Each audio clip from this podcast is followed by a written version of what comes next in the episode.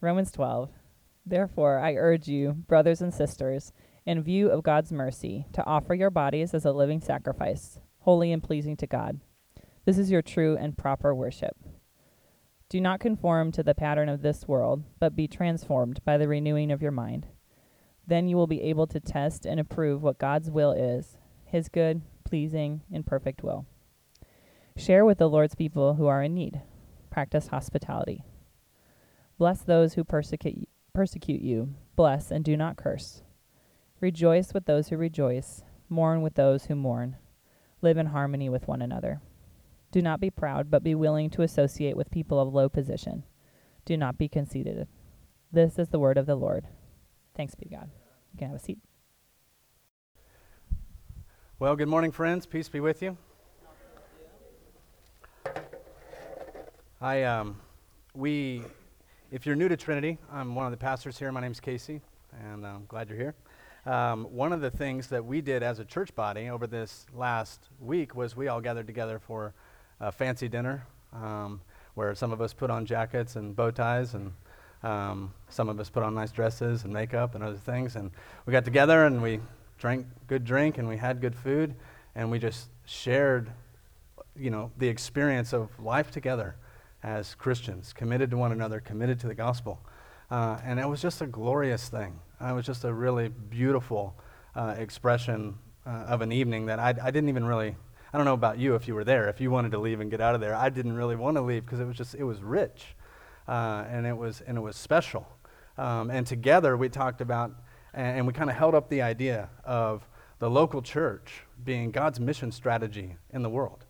Uh, the local church has always been God's mission strategy in the world, his, his calling together of a people that he could reveal himself to, his glory to, and then reveal his glory through uh, to the world uh, is what we're about. And as we got together and we, we shared, it was just cool to share stories and, and, and just the, the flavor of that room uh, was a beautiful flavor. And at the same time, I'm thinking, man, I wished people could just, I wish we could just go out and bring everybody into this room uh, so that they could experience the love and sort of the grace and the mercy and just the, the humility and, and just the cheerfulness of what was going on there.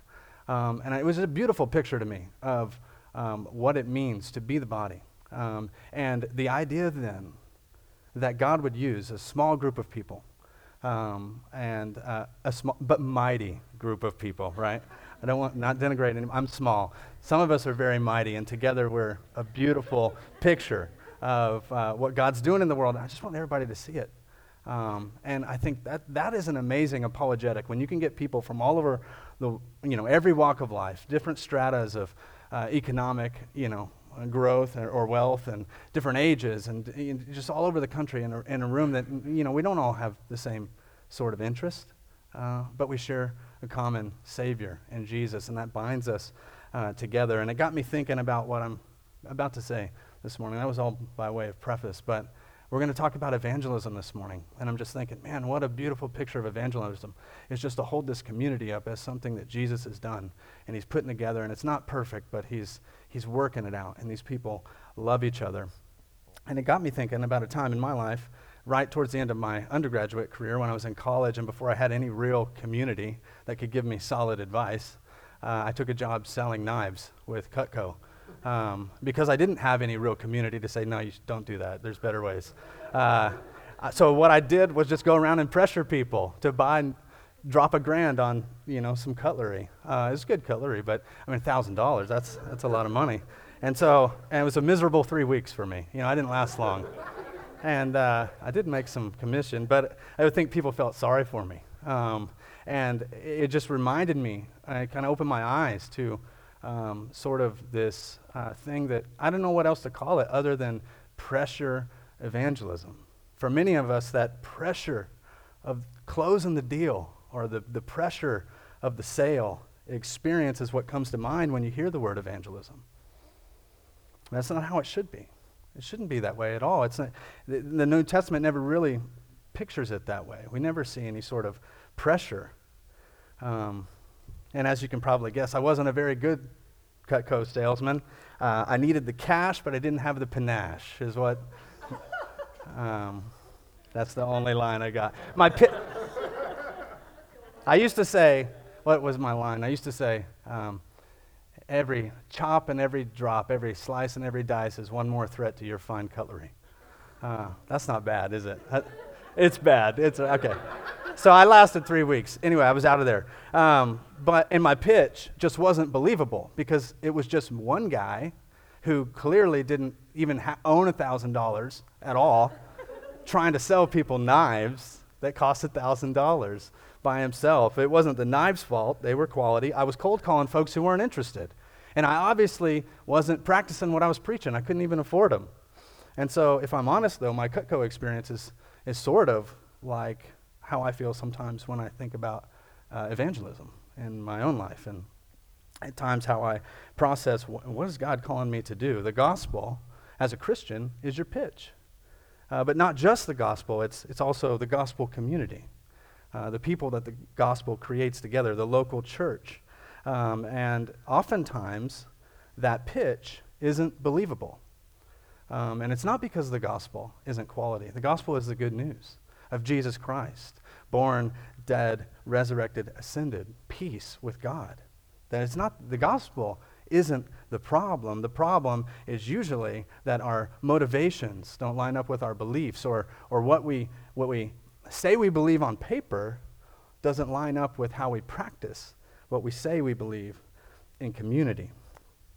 It's been said that the single greatest cause of atheism in the world today is Christians who acknowledge Jesus with their lips, but then who walk out the door and deny him by their lives together. That is what an unbelieving world simply finds unbelievable. And we've all had an experience like that, right? That's why you don't, that's why you don't really give much credence to the guy on a soapbox with a bullhorn screaming, everybody's going to go to hell. Because, you know, if you don't turn or burn or whatever that is, because he's out there all alone. And you're looking at that and go like, eh, there's not much to that that draws me in, really. There's not much there that I find believable. We don't want unbelievable evangelism that talks a big game but then drops the ball when we walk out the door. We want believable evangelism. So I titled this message Believable Evangelism, the kind that preaches sound doctrine and strives for a gospel culture that resembles and embodies uh, and beautifies the gospel that we say we believe. Because we believe grace. We're all about grace, and we want to embody grace so that our evangelism then is believable. We don't settle for just preaching the truth. You can't just preach the truth and leave it out there uh, without also embodying grace, because truth without grace is ugly. And trace, uh, grace without truth is, is cowardly. Uh, but in that room this week, as we are having the dinner, I was like, man, this room feels like the gospel to me. That's what we want. We want a community that doesn't just say we believe the gospel, but actually, when you're in it, it feels like the gospel. Uh, and when you put those two things together, we get believable evangelism. When doctrine is clear and the culture is beautiful, one pastor says the church will be powerful. And that's what we're after. Uh, one, one pastor put it this way One cannot explain the explosive power of the early church apart from the fact that they practiced two things simultaneously orthodoxy of doctrine and orthodoxy of community in the midst of the visible church. A community which the world could see. And by the grace of God, therefore, the church must be known simultaneously for its purity of doctrine and the reality of its community. Our churches have so often been only preaching points with very little emphasis on community, but exhibition of the love of God in practice is beautiful, and it must be there. And so last week, Mark brought a message that love must be sincere, and we're to be devoted to one another in love. And how that plays out, it creates a gospel culture. Sound doctrine, gospel doctrine, gospel culture together brings something beautiful. And in Romans 12, uh, we're going to see that today. That's the recipe for believable evangelism. Paul, up until this point, he's been detailing for us lots of gospel doctrine. How the gospel uh, just levels the playing field between Jews and Gentiles. There's no superiority. Neither one can boast. God doesn't show favoritism. And it brings communion with God for, for all. And all then are reoriented towards one another in love and in service. And that love and service together then is to be held up to to the world as something to be believed, something to be enjoyed. And this morning, I want to share with us from the text that we just read three characteristics of a gospel culture that I think will help us as we strive toward a more believable evangelism. So here we go. We've got three verses, three points. Keep it easy. Verse 14 is where we're going to start. And I want to say this believable evangelism blesses and does not curse. Believable evangelism, a community, a church that is believable in the eyes of the world with the good news, blesses and does not curse. Look at verse 14. Bless those who persecute you. Bless and do not curse. Literally, Paul, the word he's using here is, is a good word. He says, Bless those. It's the eulogy that we often hear at a funeral. Someone, someone's going to stand up and give a good word. It's the idea of saying things and, and thinking through how we can take seriously an opportunity to speak life into someone's life or over someone. And when we see things that are good and right, we speak God's blessing to them and over them, and we wish people well. It's the idea of seeking the thriving and the flourishing of anyone. Because not just your buddies, it's not just good vibes with your buddies, Paul says. He says, Bless those who persecute you. Bless and do not curse. Jesus, in his Sermon on the Mount, said something very similar. Luke chapter 6, verse 27. Jesus says, But to you who are listening, I say this love your enemies. Do good to those who hate you. Bless those who curse you. Pray for those who mistreat you. And Jesus is pointing out to us how this behavior distinguishes us from the world. And Paul's already told us don't be conformed to the world. In view of God's mercy, all that He's done for you in Christ, don't be conformed to the world. Be transformed by the renewing of your mind. What's that mean? It means you bless and you do not curse. Jesus is saying this is how your uh, people are going to know that you're my disciples. He's, he goes on, verse 32 of chapter 6 in Luke. He says, If you love those who love you, what credit is that to you? Even sinners love those who love them. And if you do good to those who are good to you, what credit is that to you? Even sinners do that. To truly bless those who persecute us is to treat them as friends. Our goal in blessing our enemies should be the same as Jesus, not to condemn them, but to bring them to Him, to see them embraced by the love of God, to see them saved. And this is the, the in view of God's mercy mindset that Jesus wants His church to have. And Paul's saying the same thing here. He says, What do you want for your enemy? Is sort of the question he's leaving you with. Who are your enemies? And what do you want for them? in December of 2000, my basketball coach and um, his four friends, I was a sophomore in high school at the time, they were playing a board game in their house when two uh, men kicked in the door and they robbed them and they assaulted them and they took them uh, to an ATM and took all their money. And they took them out in a snowy field and shot them all in the back of the head. And that was a terrible time in my life. Um, his fiance, uh, who he was just about to marry, uh, was one of them. Um, and she was the, the only survivor uh, because she had like a hair clippy or whatever um, in her hair, a barrette. And the bullet grazed it and it ricocheted off enough that uh, it missed her, whatever it is, in her brain. And God, by God's grace, she was saved. And she was laying there and, and she made it to safety. And, you know, the rest is the story after that. But a week later, at the funeral, uh, for my coach. Our entire team was there, the whole town um, was there, essentially, um, as you can imagine. And then the room fell silent. It was like the, the air was sucked out of this place. Uh, and I remember standing there off to the side, Catholic church, uh, and looking and seeing down the aisle, this long sanctuary aisle, came this woman in black and had a black hat and, and the veil. And it was, it was his fiance. She had made it to the funeral. Nobody expected her to be there and she walked down the aisle. She walked straight up to the, to the pulpit. In the midst of her grief, she was able to speak blessing um, into a room of people who were just confused and grieving. Um, and she, she spoke words of forgiveness and blessing on these two brothers that did these things, forgiving men who had assaulted her and who had killed her fiance and her friends. Um, and then she closed her time by praying for their salvation. Um, I was a sophomore in high school. I'll never forget that day. Um, that's blessing your enemies. That's not cursing those who persecute. She had every right in the world to curse them, but in view of God's mercy, she opted to bless rather than to curse. And you have to ask yourself, we have to ask ourselves, if a community were to act like that, what would the result be? If your enemy treated you that way, would you want to know more about that person's God? Now imagine an, an entire church of people blessing and not cursing like that. How powerful would that be?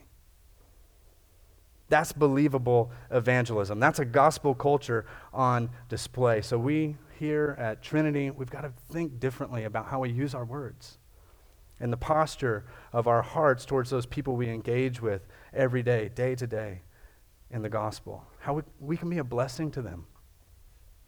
It means something, I think, that Jesus came to us as a word. The Gospel of John 1, chapter 1 says, In the beginning was the Word, and the Word was with God, and the Word was God.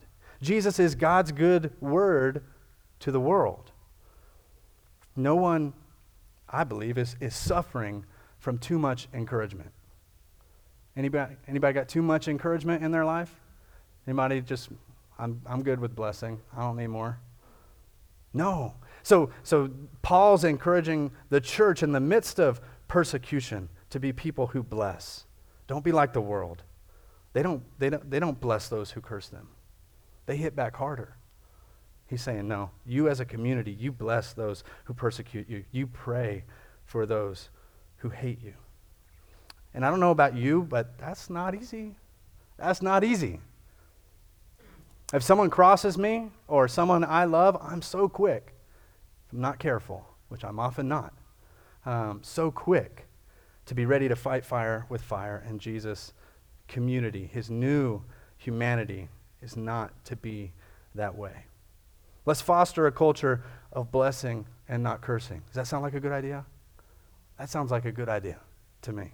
Let's be a community that embodies the gospel so deeply that when it's squeezed under pressure, it oozes blessing, even onto its enemies. That's hard to do even with people you love. And it's only through letting the gospel sort of come to roost in your heart that that's even possible. Romans chapter 5. We got to remember Romans 5 that you were loved, you were blessed by God even when you were an enemy. You were a persecutor of God, but you were loved. For God so loved the world, He gave His only Son. And when that hits you like a freight train, that frees you to bless those who persecute you. So that's the first way we can make our evangelism as a church believable to a watching world. We bless and we don't curse. The second way, verse 15. Believable evangelism enters into the emotional depths of others. That's the second point. Believable evangelism enters into the emotional depth of others. Rejoice with those who rejoice, and weep with those who weep. So here we're called to a hard discipline of, of, of stopping. We've got to stop, we've got to listen, we've got to seek to understand where that person is coming from, what's going on in that person's inner world. So it's, it's, it, this can't be just like, you know, I know you on a, on a surface level and we're good. Like, hi on Sunday, hi, good, smile, okay. Mm, mm, mm. That's not what Paul's talking about here. He's saying, rejoice with those who rejoice. And you've got to weep with those who weep. That's going to require genuine, unhypocritical love. Mark preached last week, Romans chapter 12, verse 9. Let love be genuine. It's got to be genuine because love is never aloof. You can't have aloof love. It never stands off to the side when there's joy or when there's pain. When, when that hits someone else's life, love steps in. But it always seeks solidarity, whether it's singing, whether it's sorrows, whether it's tears, whether it's laughter, it identifies with the other. It's meeting people's needs right where they are, period. And it's, it's taken whatever it takes to give people what they need. Dance with them, weep with them, Entering into someone else's humanity, that requires bandwidth, though. And it is not safe. I don't know if you've ever really taken that to heart, like, and, and you wanted to go beyond that superficial relationship with somebody. That is not safe. you you really are putting yourself out there to a degree. I was struck by this quote um, by C.S. Lewis. I was on vacation over Labor Day weekend, and I was reading it, and it just struck me. And so I'm going to read it. It's, it, it fits perfectly here. He wrote, There is no safe investment. To love at all is to be vulnerable. Love anything, and your heart will certainly be wrung and possibly be broken. If you want to make sure of keeping it intact, you must give your heart to no one, not even to an animal. Wrap it carefully around with hobbies and little luxuries. Avoid all entanglements. Lock it up safe in the casket or coffin of your selfishness. But in that casket, safe and dark, motionless, airless, it will change. It will not be broken. It will become unbreakable, impenetrable, irredeemable. The alternative to tragedy, or at least to the risk of tragedy, is damnation. The only place outside heaven where you can be perfectly safe from all the dangers and perturbations of love is hell. That, whoa. Most of us, me included, I'll speak for myself, have a hard time with my own emotions.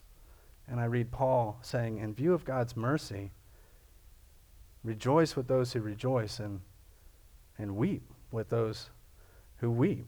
I have a hard enough time with my own struggle, my own baggage. And Paul here is saying, think about your brothers and sisters. Think about what's going on in their lives and relate to them that way.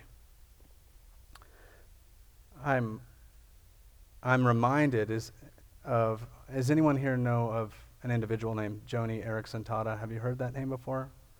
Quite a few. Um, she is an author, she's a speaker, she's an um, amazing woman. She's an inspiration to, to me and to a lot of uh, people. She's, she's lived most of her life paralyzed from the neck down. Um, she's, uh, and that was because of a diving accident she had when she was 18. Um, you can imagine what happened, and that diving accident left her paralyzed. And in an interview I read recently, she was asked by the interviewer, he said this When were you, uh, when you were in the hospital room in despair about becoming a quadriplegic through your diving accident, were some comments people made, even with good intentions? What were some of those comments that were hugely irritating. Um, so here's someone who's experienced something incredible, um, and you know people come in to, to weep with her, to mourn with her, and he wants to know what are these people saying that you didn't like. And she said, I had many well-meaning friends my age who said well-meaning things, but they were uninformed because the Bible says weep with those who weep. When people are going through great trauma or great grief, they don't want answers because no answers reach the problems as deep as it hurts in the gut and in the heart. And the interviewer says, What does help? And she tells a story. When I was a little girl, I remember riding my bike down a steep hill. I made a right hand turn. My wheels skidded out on gravel, and I crashed to the ground. My knees were a bloody mess. And my dad comes running out. I'm screaming and crying. And although I didn't ask why, if I had, how cruel it would have been for my, my dad to stand over me and say, Well, sweetheart, let me answer that question. Why, next time you're going down the hill, watch the steepness. Be careful about the trajectory of your turn. Be observant of the gravel. Those would all have been good answers to the question why did this happen? But when people are going through great trauma and grief, they don't want to know why. They want daddy to pick them up, press them against his chest, pat him on the back, and say, There, there, sweetheart. Daddy's here. It's okay. When we're hurting, that's what we want. We want God to be daddy, warm, compassionate, real, authentic in the middle of our suffering. We want fatherly assurance that our world is not spinning out of control.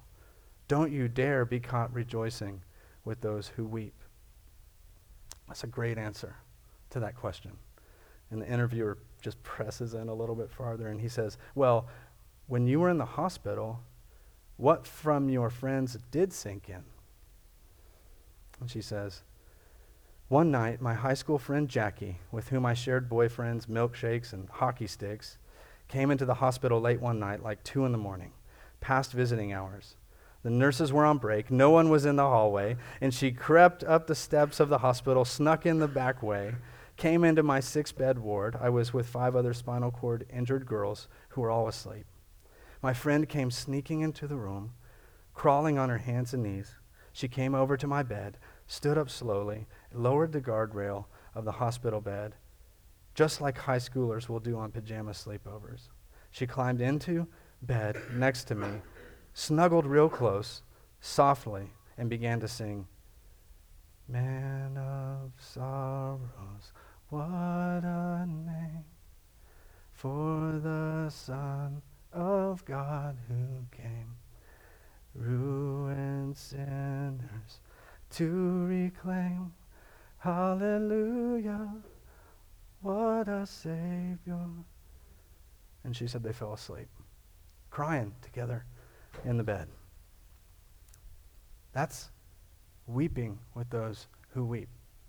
That image of that high school girl crawling into bed with her high school friend who had just become paralyzed. Now imagine an entire community of people willing to go to those links for one another, willing to, to crawl into bed with one another and just sing and weep and pray, and if need be, be there as long as it takes.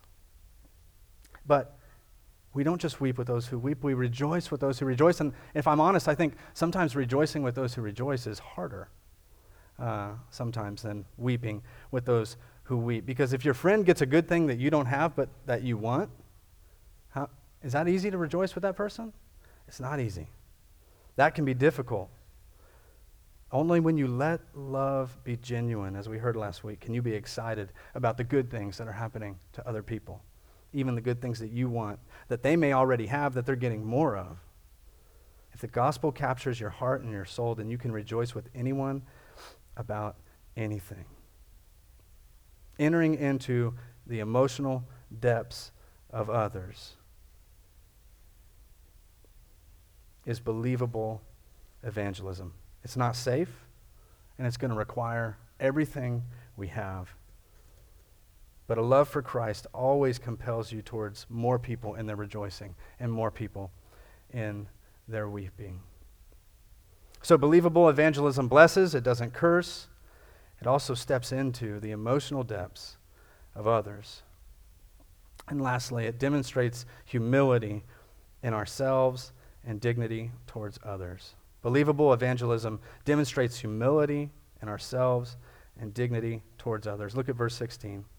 Paul says, Live in harmony with one another. Don't be proud, but be willing to associate with the person of low position. Do not be conceited. That means demonstrate humility when you think about yourself. And when you go to act towards someone else, you demonstrate dignity. Live in harmony, Paul says. That's the idea of walking along at the right pace with people. It's a reference to music and making sure that you're playing the music of your life at the same pace as the person next to you. Maybe that person can't play as fast or as well as you can, but live in harmony with them means you're not going to give up on them. You're going to walk in step with them, have a sense of compassion on them, even if they're in a lower position as you. He says, let's be careful about identifying what is low and who is low. In the body of Christ, there's no job beneath any of us. None of us are too good to fill any role, Paul says. There's nobody too lowly to love. I think we know that if you, if you take a sub- position of superiority of someone, you're never going to have empathy on that person. You're never going to feel any sort of sympathy for their plight. You're not going to rejoice with them. You're not going to weep with them. If you think you're superior, if you hold your nose in the air, it's impossible to give them a hug at the same time. And man, there is nothing that really like sets off a trigger uh, in me, and I'm fairly confident in you, than when you see someone that you perceive as a snob you're like, man, that dude is a snob, or, or that, that girl is a snob. And at the same time, it's so difficult to see that in ourselves. We can see it in others so well, but we have a hard time seeing it in ourselves. That's why we need a community around us to help us to live in humility. Not to think of ourselves too highly, but to think of others clearly. It reminds us, the gospel does, that we're sinners. We're in, we're in need of, of God's grace, and that we're just as low as the lowest anybody, lowest nobody. We were all dead in sin. We've covered this. But we have God's grace to us in Christ. It also declares to us that in Christ we're wholly justified by God's gift of righteousness, so there's no boasting. I have, no, I have nothing to boast in front of you, and you have nothing to boast in front of me. It levels us all. And the gospel also reshapes our lives towards others because in our culture, our, our, you know, when we look at others, we judge them based on how valuable they are to us. What can we get from them? And in view of God's mercy, Paul says we can lay that aside. And in light of God's patience with us, God shows that, you know, you don't deserve his mercy, but he's been patient with you, Romans says. We can be willing to be patient with the growth of others. A gospel community, a local church that is, is God's mission strategy in the world is going to be a place where the gospel is rich, where you feel safe to confess your sin, and where there's plenty of time because change doesn't happen quick. People don't change quick. We're complex people. But a community that has the gospel and holds it up and is a place where we understand that there's no boasting. So you can be safe here. And also, we'll give you the time that you need because God has been patient with us. That is a community that will preach a believable evangelism. And we don't just leave it there, though, right? Paul doesn't just leave it there because someone's going to say, yeah, but why? What's the difference? What, all this stuff that you're talking about, what's the difference, Paul? You know, when you were a kid and your parents wanted you to do something that you didn't want to do, what did they say?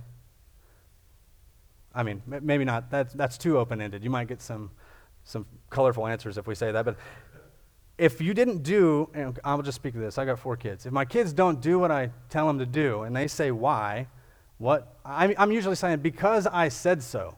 I appeal to my authority as the one who's bigger than them and as their father for now. I mean, I'll always be their father, but I won't always be bigger than them. But I'm going to appeal to my authority because I said so. That's not why Paul says we're to do these things. That's not the community that we're to be. Paul's not doing that to us. He could have. He's not saying to live your lives together this way because you've been a, given a command. He's not saying because I said so. He's saying because he did so. Jesus did so.